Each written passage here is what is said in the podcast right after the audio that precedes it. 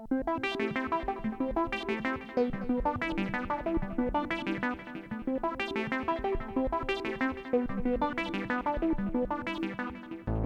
všechny posluchače u 25. podcastu. Tento podcast bude o architektuře a mám tady skvělýho hosta, Zdíka. Ahoj. Ahoj, ahoj. Poprosím, kdyby ses představil, co máš za sebou v IT kariéře. OK. Ahoj, teda ještě jednou všem posluchačům, jmenuji se Zdík Kudrle a věnuji se architektuře, jak říkal tady Juri. A já jsem začal s IT už od raného dětství a svůj první počítač jsem dostal v 8 letech, což pro znalce retrocomputingu byl Didaktik Gamma 80KB, postavený na Z80 procesoru. A vím, že když jsem poprvé do počítačů viděl, jak jsem nechtěl být kosmonautem a chtěl jsem být programátorem, takže jako by mě to predestinovalo moji kariéru už od raného dětství, jak jsem říkal. Následně jsem začal samozřejmě programovat. Můj první programovací jazyk byl samozřejmě klasický BASIC. Následně jsem šel do Assembleru, takže jsem se naučil programovat Assembler, jak na Z80, tak na X86C. Ostatně můj první komerční software byl právě kus Assembleru, který řídil taxislužbu v Brně, což je nejkrásnější město střední Evropy, jak víme všichni. To asi tam byl uptime, asi 10 let byl uptime a následně jsem šel klasickou cestou C, PHP, Java, blablabla. Načež jsem se přestěhoval do Prahy, kde jsem začal dělat tady ve velkém korporátu, předtím jsem dělal v takových těch malých firmičkách, měl jsem dokonce i vlastní firmu. A začal jsem tady dělat v České spořitelně, což jako asi všichni známe jako nejlepší banka, samozřejmě u nás. Ne, dělal si tak legraci. Ale kde jsem dělal asi 10 let a kde jsem začal jako klasický takový ten IT specialista, protože tam jako není pozice programátor, tam je vždycky pozice IT specialista. A když jsem končil po 10 letech ve spořitelně, tak jsem byl už jako na roli toho architekta a to vlastně dělám doteď. Takže potom jsem po spořitelně šel do MOLu, kde Juri ještě teď působí a strašně MOL mám rád, pořád. Následně jsem šel do nějakého cestovního ruchu, teď dělám zase jako telefony, takže jako tento spektrum toho, co jsem prošel, jak asi hodně dlouhý a přece by to je to 20 let, takže to bychom tady seděli strašně dlouho. Kolik let jsi z toho kodil? Dobrá otázka. No, tak asi tak 10, 12. Poslední kód, který jsem opravdu jako napsal, tak ten je, poslední řádku jsem dělal asi tak před 6 lety, jako a teď myslím, jako, samozřejmě jako kodím doteď, jo, ale jako ten produkční kód, tak to bylo asi tak 5-6 let zpátky a to ještě pořád, jako to má uptime asi teď jako fakt nějakých 10 let, možná 13 let, to jako furt jede, jako jo. Jak se ti to opouštilo? Jako docela, takhle, to je zajímavá otázka.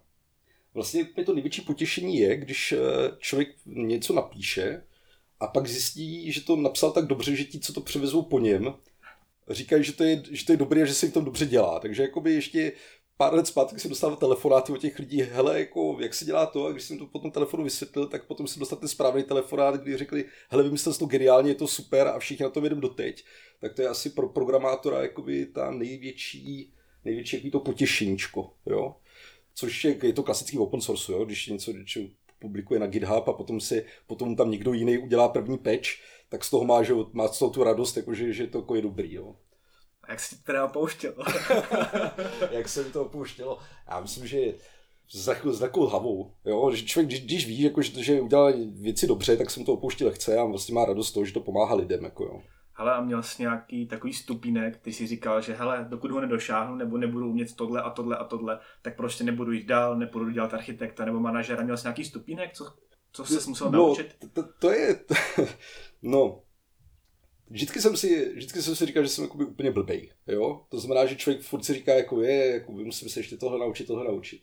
Ale kdyby to takhle bylo, tak jako se nedostane nikdy nikam, jo? Prostě když se člověk podívá jako množství commitů, prostě sorry, že to zmíním ještě jednou, jo, prostě komitu na GitHubu a člověk by měl jako vědět všechno, co tam je, tak jako by vlastně nikdy nemůže dělat nic, protože to je tolik, že to prostě nejde zvládnout. Jo. To znamená, že měl jsem tu představu, že si ještě musím něco naučit, ale většinou ten život to tak zajistil tak, že mě hodil do víru toho, co bylo potřeba dělat a člověk se učí jako za pochodu. Jo.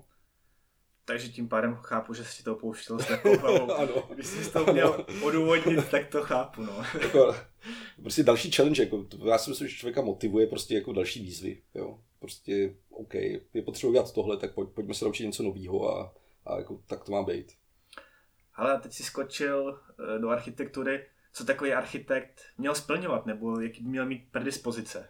Tak to je... Odpověď na tuhle otázku, když vždycky říkám, když jdu na pohovory nebo když jdu někam konzultovat, tak to je, že architekt primárně musí být chytrý. Jo? To je prostě základní jakoby, věc a bez toho to nejde. Jo? Člověk musí být chytrý, člověk se musí umět učit nové věci a asi to poslední je, že člověk musí taky umět mluvit. Jo? To znamená, že když architekt jakoby, nemá rozhled, a teď myslím jakoby, i mimo IT, jo? To jde o pochopení jakoby, světa, tak to jako nejde. Jo? Člověk musí mít nějakou schopnost komunikace, protože na architekty je vždycky mezi tím biznisem a tím IT a vlastně se to snaží nějak nivelovat jo? Mezi oběma stranami. Tak to je další věc a musí prostě jít, se snažit jako jít dát dopředu. Jo? A když si víc řekneme těch technických stránek, co by měl mít jako za sebou, to znamená, že... No, jakoby já o architektuře si myslím to, že to je člověk, který musí umět používat jakoby nástroje, ale nemusí znát do detailu. Jo? To znamená, že prostě architekt musí vědět, jak funguje databáze, musí vědět, že je nějaká acidita, že je nějaká konzistence, co to je relační model, ale to neznamená, že prostě musí být jako Oracle guru, který tam ladí jako execution plany a dělá tady tyhle věci. Jo? To stejně jako musí vědět, jako, že existují nějaký servery, musí vidět, že fungují nějaký sítě, měl by aspoň znát, jako, co to je IPv4. Jako, moje oblíbená otázka, co já třeba dávám na pohovorech, je, jako, do kolika bajtů se vejde jako IP adresa. Jo? A zajímavé je to, že spousta lidí je to není schopný odpovědět. Jo? Správná odpověď je samozřejmě IPv6 nebo IPv4, jako, to je správná odpověď a potom se může jako, doptávat dál. Ale musí mít člověk jako, tu představu o celém tom IT světě. Jo? To stejně musí vědět, co to je, nevím, jo, microservisy, jo, to je jako klasická architektonická věc, ale člověk, když neví, že microservisa běží v nějakým podu nebo někde běží a že pod tím je nějaký železo a že to je nějak virtualizovaný, tak jako člověk musí znát jako ne full stack, jakoby full stack IT landscape bych to nazval, jo. Hezky řečeno. Ty máš vysokou, že jo? Ano. No, ano, mám vysokou školu, což se dneska moc nenosí. Já jsem vystudoval fakultu informatiky Masarykovy univerzity, což je, možná posluchači neví, jak to v Brně funguje, protože já říkám, já jsem z Brna. Vlastně v Brně jsou jako tři takové technicky velké univerzity, nebo takový technicky zaměřený. První věc je VUT, brněnský. Potom je tam fakulta informatiky Masarykovy univerzity a pak je samozřejmě, jak my říkáme, na hnojárně, jo? Na Pevce tak jako informatika a jako na Pevce tam mají takový ty předměty jako úvod do Wordu 1 a profesionalita v Excelu 2. Na VUTčku tam se dělají jako ty signály, jakoby signalizace a takový ty jakoby praktické věci a FIMU je taková ta jakoby teoretická, kdy se tam jako kdy vlastně si člověk programování šáhne jako sem tam a jinak řeší jakoby jestli homomorfní zobrazení jako z okruhu do grupy jako je v pohodě nebo není, jo. Takže jako já jsem studoval to, jako tu teoretickou. A jako vřele to všem doporučuji. Já si myslím, že vlastně vysoká škola jako taková dá strašně moc a teď nemyslím po té vědomostní stránce, ale dá to o tom, jak myslet, jo.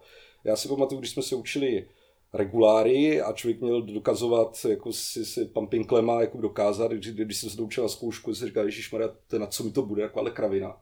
No a potom samozřejmě člověk jako začne řešit, jako jak vyparsovat JSON a zjistí, jako, že to regulárem nedá, protože to je jako samozřejmě bezkontextová gramatika, takže jako, protože má dobrý uzávorkování, takže tady tohle vřel doporučuji, jakoby, aspoň toho bakaláře udělat, ono to jako pomůže.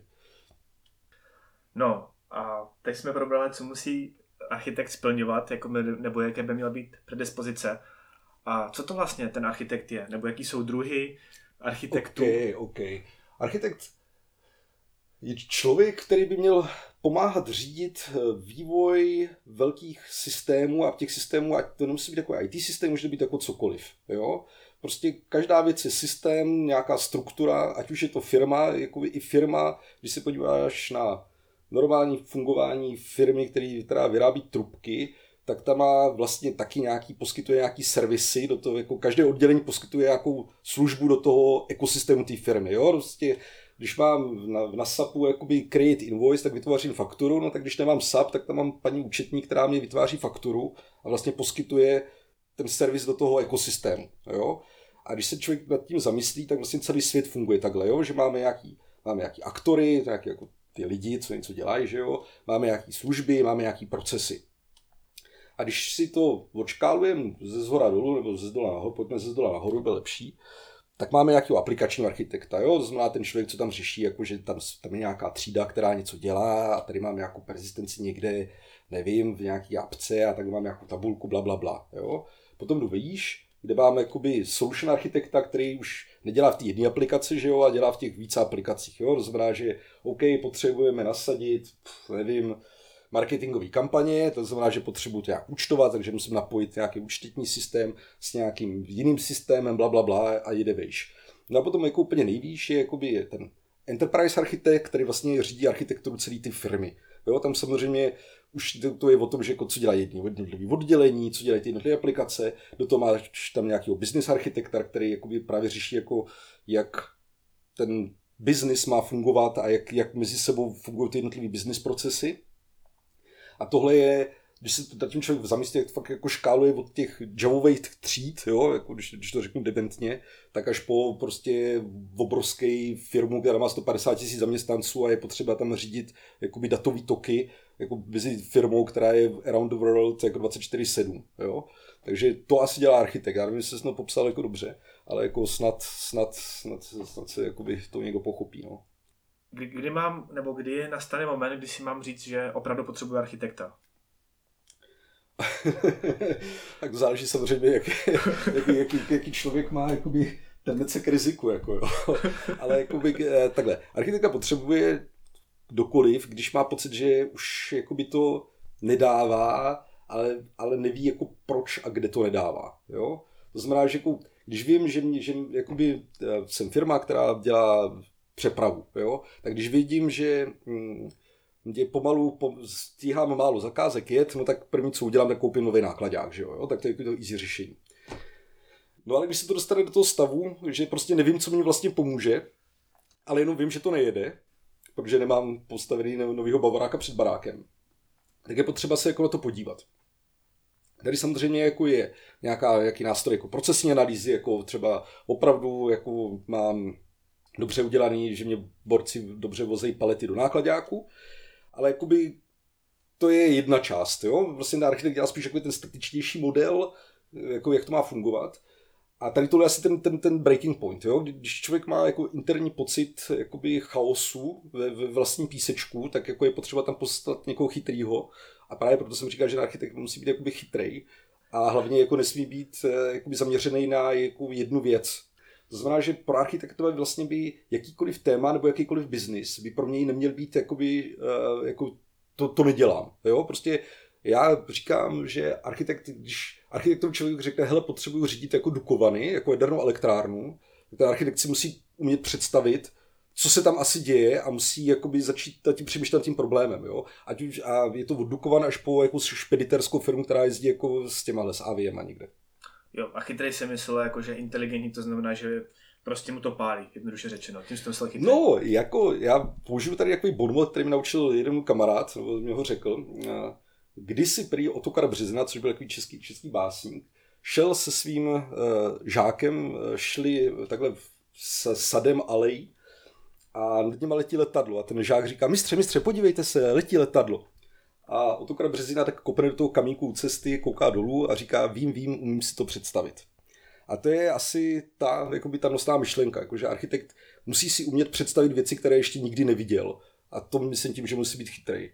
To znamená, že když mě dá někdo problém, hele, mám problém, nevím, třeba ve farmě, jo, to znamená jakoby léky a jako chemie, tak jako automaticky vím, že tam musí být nějaký asi šarže, vím, že ty léky, prostě je to, řekněme, jako high secure provoz, jo, to znamená, že tam musí být nějaký věci, aby mi někdo nekradl ten neurol jako z té výrobní linky, jo, musím tam mít jakoby objednávky, musím mít jakoby a tak dál, a jakoby člověk si musí umět představit věci, a pokud neumí, tak to nejde dělat. takže který musíš jako, musí mít představivost a zároveň něco zažitý. To znamená, tak, že chápe funkčnost světa. Přesně tak. To znamená, že mít nějaký nejlépe technické vzdělání, IT, nebo nejenom vzdělání třeba praxí, ale zároveň chápat, že nevím, že mám třeba firmu, aby ta firma fungovala, tak potřebuji mít tady účetní a takhle. Jsou tady takovýhle procesy a chápat jako fungování světa. Přesně, přesně tak. To znamená nejlépe, že třeba architekt, nevím, chci vyrábět židle, tak prostě budu schopen rozjet firmu na židle. Tak. Samozřejmě jako tam jako ono to zní tak jako by říká, no a jako, a co tady jako architekt dělá, jako co je tady jeho výstup, jo. No samozřejmě někdy ty výstupy jsou jenom to, že to jako začne fungovat, jo. Prostě i to, že některé věci začnou fungovat a je člověk objeví ty jako weak points v tom systému, dokáže říct, hele, jako tady nějaký weak point a vím, že se s tím aspoň musí udělat tohle. I to je výstup a přidaná hodnota architekta, jo. Není to jenom o tom, že člověk kreslí kostičky, jo. Prostě mnohdy kreslení kostiček, a to jsou takový ti architekti, jako, takový ti, jako, co neprošli tím IT, tak jako, ty kreslí ty kostičky a myslí, že spasí svět. Jako, moje zkušenost je taková, že jako, ani náhodou. Jako, jo. Že to je naopak, že člověk jako, prostě nasaje do hlavy to, co se děje a řekne tady, když tohle zlepšíme, bude to dobrý. Co je řízená architektura? Řízená architektura? No tak to že se o to aspoň někdo stará. Ne. Ještě jsem slyšel o architektovi jeden takový pěkný bonmot, co mi říká kamarád, že architekt je manažer, který myslí díl než na 3 roky dopředu. Jo?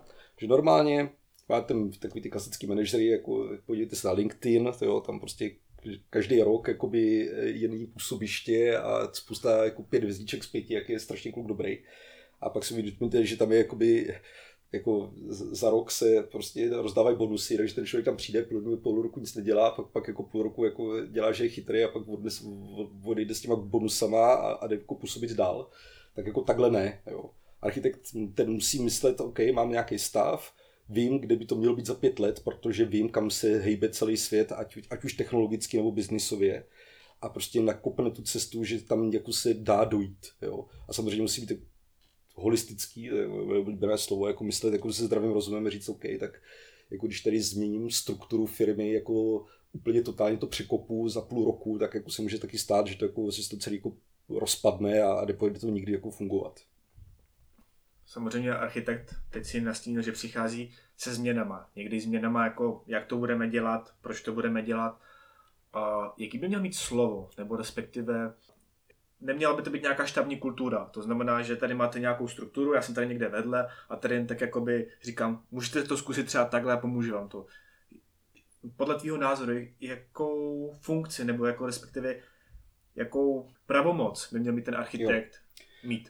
Tak, to je, když se podíváš do korporátů, tak tam v každém korporátu správně je prostě oddělení architektury nebo oddělení enterprise architektury, aby to zjevilo na těch vizitkách líp. A to jsou borci, kteří říkají, jak to má být. Jo? Ono samozřejmě ono to tak většinou jako není, jo? Protože potom jsou ti vývojáři, kteří říkají, ježišmarja, to se toho zblázníme. Jo? A vlastně do toho jde biznis, který říká, hele ne, jako naflákaj ty to tam, jo? Protože prostě prachy potečou a bude to jako super. Ten architekt by měl být, jakoby, měl by mít jistou pravomoc a měl by být hlavně by to měl být člověk, který bude přítomnej tím rozhodováním a měl by dělat poradní hlas. Jo? Jako firma je od toho, aby vydělávala prachy. Jo? Na nic jiného firma není a kdo si myslí, že je, tak jako to je nesmysl. Jo? Firma má vydělat peníze. Na druhou stranu ten architekt tam musí říct, hele kluci, když uděláme tohle, jak vy to chcete, tak se to za půl roku rozsype, tak pojďte to udělat tak, aby se to za půl roku nerozsypalo, i když teď aktuálně budete mít třeba menší příjmy na chvilku. Jo? Takže ty pravomoci jako takový, já si nemyslím, že je úplně dobrý mít jakoby takový ty diktátorský přístup, protože to nefunguje. Jo. Zase je spousta firm, které mají toho architekta na parádu, jo. Jakože prostě jako už nejsme SROčku, už jsme enterprise, takže jako máme tam jako člověka architekta, ten tam bez tak jako okopává stoly a nedělá a nemůže vlastně nic rozhodnout. To je taky špatný. A možná tady tohle je velice jakoby ta náročnost té role je v tom, že člověk právě musí dělat vyvažovat zájmy všech jakoby organizací v té firmě, ať už je to business, IT, provoz, blablabla, a musí najít to optimum, aby to fungovalo, což je vlastně jako psychicky to nejnáročnější, jo? Protože z každé strany na architekta někdo tlačí, jako já to chci takhle, a architekt musí najít ten konsenzus v tom, že to jako bude fungovat. Souhlasím, že jenom ty doplním, máš jednu stranu a ITáci, kteří chtějí psát krásný kód, chtějí mít... Pardon, já jsem si... Povídej dál. Tak k tomu se dostaneme. Krásný kód, chtějí dělat v novějších technologiích, prostě co samozřejmě bere hodně času a stojí hodně peněz, že jo? Pak je tady druhá strana business, který chce prostě ty funkcionality frkat a chce jako vydělávat prachy a teďka vždycky jsou dva protichůdný názory, jakože nemůžeme to dělat rychle, protože budeme prasit, kolikrát si myslím, že to je i radě se na to vymlouvají lidi. A druhý zase biznis jakože řekne za 2 roky, hele hoši, proč jste nám nic neřekli, proč teďka to padá, proč jako teď bylo 1000 lidí, teď jsou 5000 uživatelů a padá to a... Přesně tak. A jako tady tohle je asi fakt ta psychicky nejde, proto jsem tam říkal na začátku, že vlastně architekt musí umět komunikovat, jo. Musí to být člověk, který jakoby je na jednu stranu pevný ve svých názorech, ale na druhou stranu taky dokáže pod tího argumentu ostatních jako ten názor jako změnit a nějak najít tu cestu, jo. Což opravdu jako posluchačům říkám, jako není to úplně lehký, protože fakt člověk je vlastně konstantně mezi mlýnskými kameny, jako konstantně, jo, to je the definition of the job, jo, a snaží se svým nejlepším svědomím to posouvat někam, kam si myslí, že to má jít. Super řečeno, děkuji. Proč se zasmál, když jsem řekl hezký kód? No, to je... Tak to je... OK. Já jsem, když jsem odcházel z MOLu, tak jsem tady jako přednášku o digitálním umění, jo, a já nevím, jestli to posluchači znají, doporučuji to, najděte si pojem demoscéna se to jmenuje. Je to o tom, kdy lidi se snaží vymlátit prostě z kódu jako to nejlepší, jo. To znamená, máte 4kilový exáč jako na vidlích a ten 4kilový exáč vám vygeneruje prostě Full HD 4minutový video, včetně hudby, grafiky a děje a tak, a pak zjistíte, že jako prázdný wordovský dokument má 20 kilo, jo. A to jsou lidi, kteří prostě dělají opravdu jako ten kód, jako the code, jo. A potom jsou tady samozřejmě lidi, kteří, jako řekněme, a ty sarkazmus, snaží se jakoby vzít jakýkoliv technologie, které jsou jakoby na trhu, protože jsou cool, hipster a já nevím co všechno, a snaží se z toho něco vymlátit. A řeknou, hele, jako podívej se, jako udělali jsme v Clojure, jsme udělali něco skvělého, jo, nebo nasadili jsme skalu a je to všechno super. A pak člověk zjistí, že jako z hlediska jakoby čistoty a krásnoty, když to řeknu takhle, jako to vypadá super, ale ono to jako super není, jo. A tohle je možná takový jakoby můj osobní věc, kterou jako propaguju, jakoby hlavně nebýt jako nahypovaný, jo, jako no hype, jo. Typický příklad, jo, Ruby, jo. Ruby pár let zpátky, jo, všichni, jo, Gartneri, jo, Ruby je future, jo, Railsy, na tom budeme dělat prostě webové aplikace, to už tady bude s náma všichni, jo. Když se podíváte teď na Ruby, tak jako, neříkám, že to mrtví, jo, ale jako, že by to bylo jako super, skvělý, jakoby ta věc, co nás zachrání, tak nás to jako nezachrání, jo. A tady tohle je ten důvod, proč jsem se pousmál, protože bohužel spousta lidí to takhle má, že jako přijde něco novýho a jupí a jdeme do toho a ono to pak tak není. No. Škoda, že nemám kameru, protože uděláš od toho krásnou gestikulaci, kterou bych měl zachytit opravdu, jakože škoda, že si myslím, že jsi jeden z těch posluchačů, u kterého teďka lituju, že jsem si nepořídil nějakou kameru a netočím to, nedal to na YouTube, protože ten zážitek, jako co tady, jako bez tebe saju tu energii a to všechno, jako i tu gestikulaci, jako je, nemůžeš to přinést zvukem, což je jakoby škoda, že nemám ten videozáznam. Já tak, jak se říká, jako když jsem byl mladý, tak mi říkali, že jsem muž 1000 tváří, mohl jsem dělat divadlo, ale když jsem starý, tak jsem zůstal s tím blbým ksichtem, jo, takže asi tak. Ale a když se zeptám, co myslíš, jako kam IT, jakou se vydalo cestu, jo, to znamená, že já třeba sám pozoruju, že jaký byly nároky, když jsem třeba hlásil před, už to bude 8 let, před 8 lety jsem se hlásil na první pohovor, vlastně i do banky, to jsem měl v Monetě první, tak ty nároky byly mnohem větší, to znamená, že toho člověka zkoušeli úplně mnohem víc, z úplně mnohem větších základů a teďka mám pocit, že jak se to roste, jak roste i ty frameworky se dělají v podstatě, které generují jakoby obrovský buildy a děje se to jenom proto, že mám takový pocit, že se to dělí na dvě skupiny, že se to dělí na lidi, kteří jako píšou framework, aby ty ostatní lidi to mohli používat. Takhle, na jednu stranu vím, že to co řeknu, asi strašně nepopulární, ale myslím si, že IT, vlastně tím, jak se dělají frameworky a všechno tady dole, jak se dělají frameworky, už se dělají jako 20 let, jo? Ale že vlastně spousta ITáků nebo lidi se snaží ulehčovat si práci, což je jako pěkný, Na druhou stranu na úkor jakoby vhledu do problematiky. Jo? To znamená, že v dnešní době máte jakoby javascriptový a tak jako, jak říkají francouzskáři, le pardon, jo, javascriptový vojáře, a to jsou lidi, kteří prostě sedí v kavárně, mají prostě hipsterový svetr a před sebou toho mekošanovýho. A když tam jakoby bouchají jako super reaktivní apku, jo, a jezdí to tam, fejduje to zleva doprava. A přitom ten člověk jakoby neví, jako, jak funguje firewall. Jo? A můžete se bavit, jestli jako javascriptový vývojář má vědět, jako, co to jsou IP tably. Bohužel tady tohle vede k tomu, že vzniká spousta aplikací, které jsou jakoby inherentně úplně blbě, protože ti lidi nemají to know-how o tom fullstack světě. Já teď nemyslím, že by to měl být fullstack vývojář, ale měl by mít jakoby tu fullstack knowledge o IT a o technologiích. A na tom tohle je, kterým směrem to jde, proto jako vidíte takový ty klasický školeníčko, jo, pojďte, my vás naučíme vás dělat super frontendy a nemusíte mít nic. Za 2 měsíce. Ano, pojďme za 2 měsíce a už to tam budete jako v tom Angularu jako jak baťa cvičky, jo. Což jako, ano, ono se dostane, jo, ten člověk bude potom samozřejmě to dělat jako baťa cvičky, ale zcela reálně po 3 roky after člověk se na to podívá a řekne si jako ježišmarja, jako co, what happened. Jako. Kam s tím mířil s tím, jako protože JavaScript samozřejmě můžu psát i na backendu, jasně. Ale s tím frontendem, jakože s tím IP tables, že ten člověk to vůbec nezná. Kam si jakoby tím mířil, nebo ta pointa? No, pointa je v tom, že samozřejmě člověk má nějaký IP table, jako tak ví, jako, jak funguje jako síť, a pak zjistí, jako, že existuje něco, já nevím, jo, že síť má nějakou latenci, jo, to znamená takový ty klasický, to se stává jako dnes a denně, jo, podívejte se jako na apky, které jsou takový ty jako cool hipstera, SPAčka, prostě lítadlo zleva zprava, a pak se podíváte na vytížení procesoru toho browseru a zjistíte, že ten browser vám utaví jako 4 jádro a prostě má to naalkovaný 2 giga paměti, jo? A tam jsou jako 3 ikonky, které se motají jako na tom screenu, jo? A teď si člověk říká, hele, jako kdyby on jako věděl, co to je jako latence a co to znamená překreslovat jako obrovský bitmapy, tak jako by to asi takhle nenapsal, no.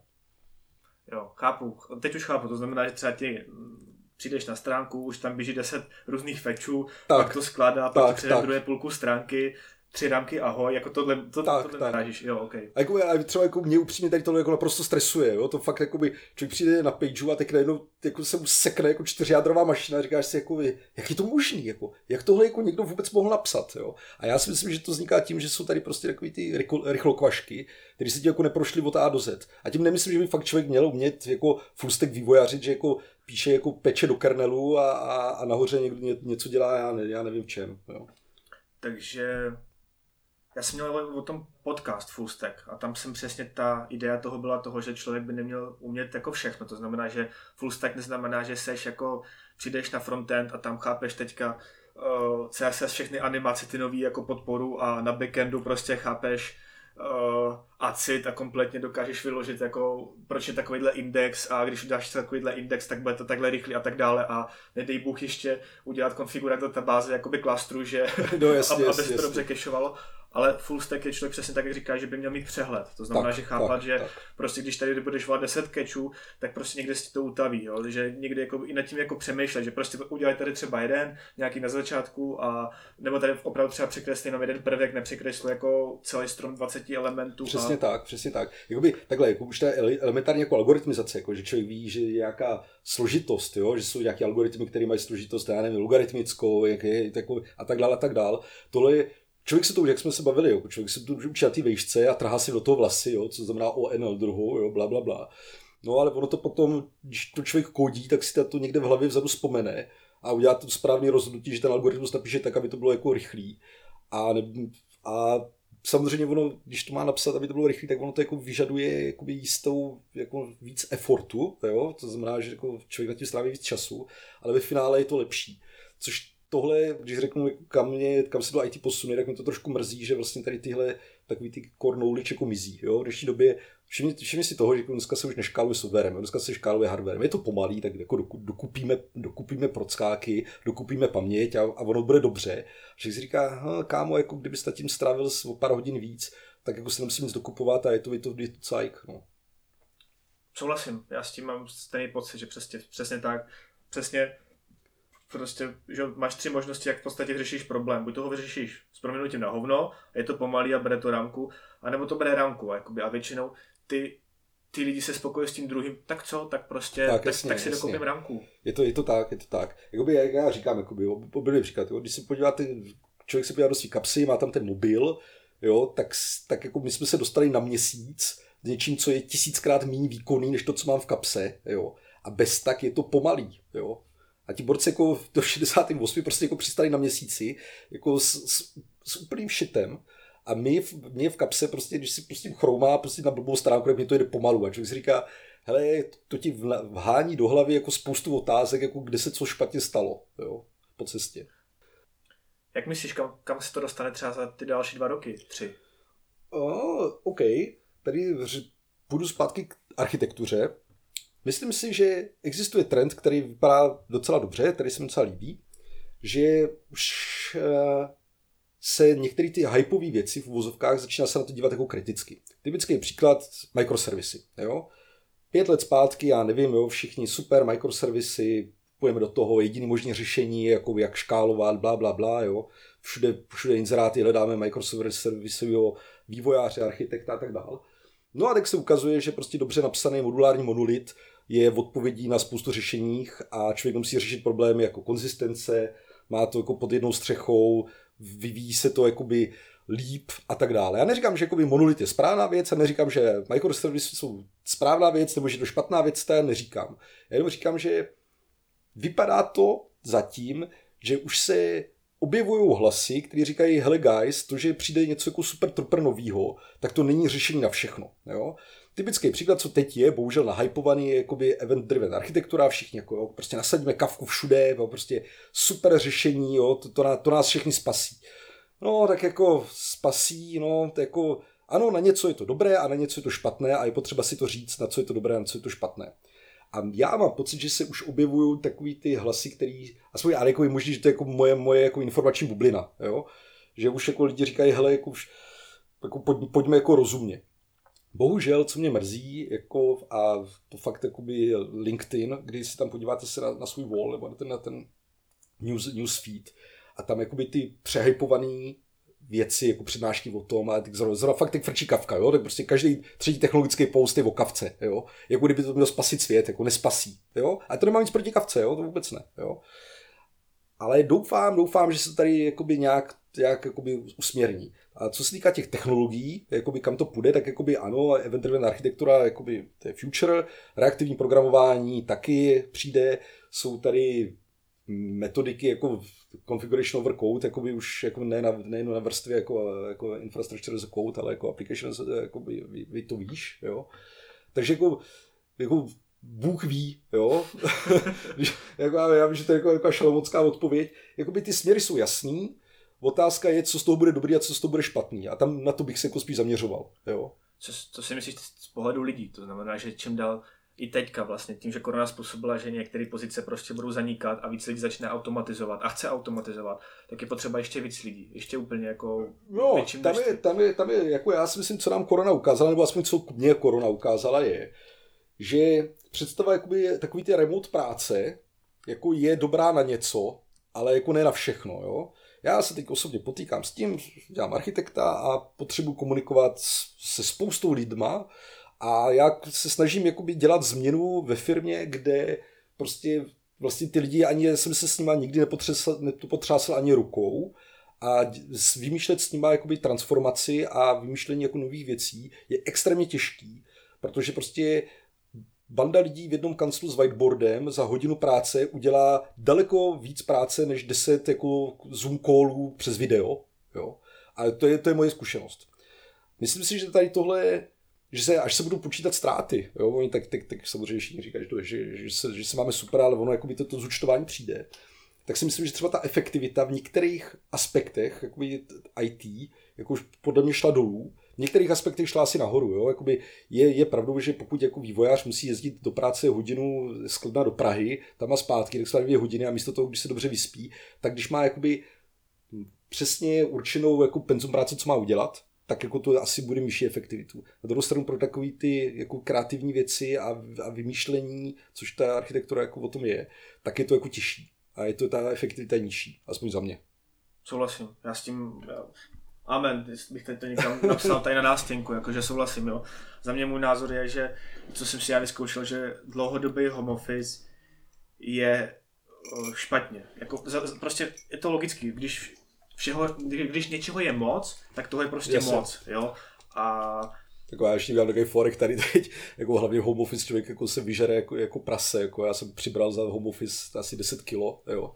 A jsem z toho úplně říčnej, protože to je jako zajímavá myšlenka, která mi napadla, že když člověk jde do kanclu, tak má energetickou spotřebu toho těla jakoby násobně větší, když mezi tím šarádu člověk stane z postele, jde do ledničky a pak jde se dotknout kompu, jo. To prostě, když to člověk energeticky spočítá, tak zjistí, že je špatný.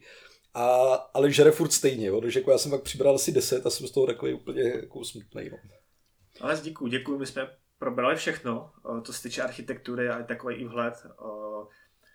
Nakonec chtěl bys něco dodat, jestli píšeš nějaký blog nebo něco? Dělal jsem si blogísek a moje první volba byla Ghost na ten Node.js, takže jsem říkal, hele, jakoby, podívám se na Node.js, jako trošku si to porejpu. Nelíbilo se mi to, ale jako nezatracuju technologii, takže mám nový blogísek, který je, jako, a tak se posluchači zasmějí nad WordPressem, takže jakoby high five, takže jakoby instalace WordPressu byla jednoduchá, ale jakoby oddělit to bezpečně od zbytku jako toho serveru, tak na tím se tam daleko víc času, než na konfiguraci WordPressu. A na tom, mám tam, teď tam píšu cestopisy, nebo cestopis, co jsem kdysi dávno, 2 roky zpátky, kdy jsem cestoval, takže zveřejím nějaký cestopis, tak jako můžou si posluchači počíst, snad se to bude líbit. A mě tam dělat nějaké technologické věci a mám v pipeline nějaký články rozepsaný, ale jako znáš to, no, tak jakoby není čas, no. Kdy budou nějaký technický víc? To znamená, nebo takový to, co třeba zaznělo tady? Jo. No, jakoby já si myslím, že do měsíce tam něco vystřelím. Jako mám něco rozepsanýho. Super. Tak a bude to strašně kontroverzní, takže jako já se, jako to je vždycky ta otázka, něco zveřejnit a zabít si ta kariéru, jako, nebo jako zveřejnit a být jako pevný v svých názorech a jít do toho. No. Tak, jako, nejhorší jsou takový ty easy way, že člověk si napíše na blogísek takový to něco, co je strašně miloučky a rostomiloučky pro lidi a vlastně jako nenutí nic přemýšlet a hlavně že to projde a má to spoustu lajkísků, jo. To já jako dělat nechci. Tak jo, tak děkuji za podcast. Bylo to super a díky moc, mějte se. Posluchače poprosím, pokud se vám to líbilo, za sdílení, za like, napište mi váš názor. Kontakt na Zdíkův blog bude v popisku. Tak jo, děkuju a ahoj u dalšího podcastu. Ahoj.